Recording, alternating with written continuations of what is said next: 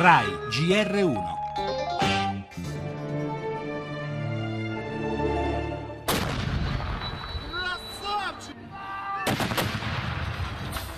Подумайте о ребенке. Да, Муж не хочет. Io vorrei scappare, ma mio marito non vuole abbandonare la casa. Ha paura che ci rubino tutto. А с 23-го на следующий после начала интенсивного... Per due settimane ho vissuto come un topo in uno scantinato, senza lavarmi, senza sapere cosa stava succedendo. Non mi aspetto nulla dai negoziati, ne parlano tanto, ma non risolvono nulla. Si incontreranno a Minsk, però qui continuano a bombardare. Siamo disperati, scioccati a vivere così. Dice che si incontrano mercoledì. Io neanche so cosa sarà di me tra un'ora. Siamo stanchi anche di avere speranza.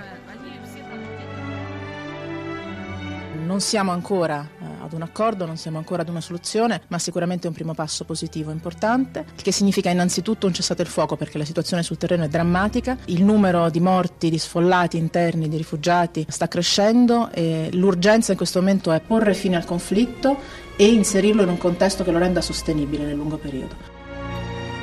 Dice chi ha più anni di noi che i popoli venivano trascinati in guerra quasi senza accorgersene, la situazione precipitava lungo un piano inclinato senza consapevolezza comune fino a quando lo strillone per strada gridava è scoppiata la guerra.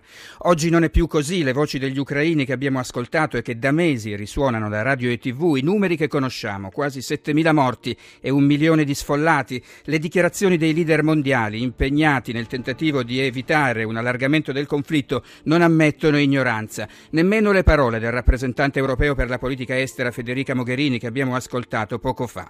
Interrompere la spirale di morte e distruzione già innescata in Ucraina e richiamare tutti gli attori di questa vicenda al senso di responsabilità che non sempre c'è stato. Questo si aspettano gli europei dall'incontro di mercoledì a Minsk.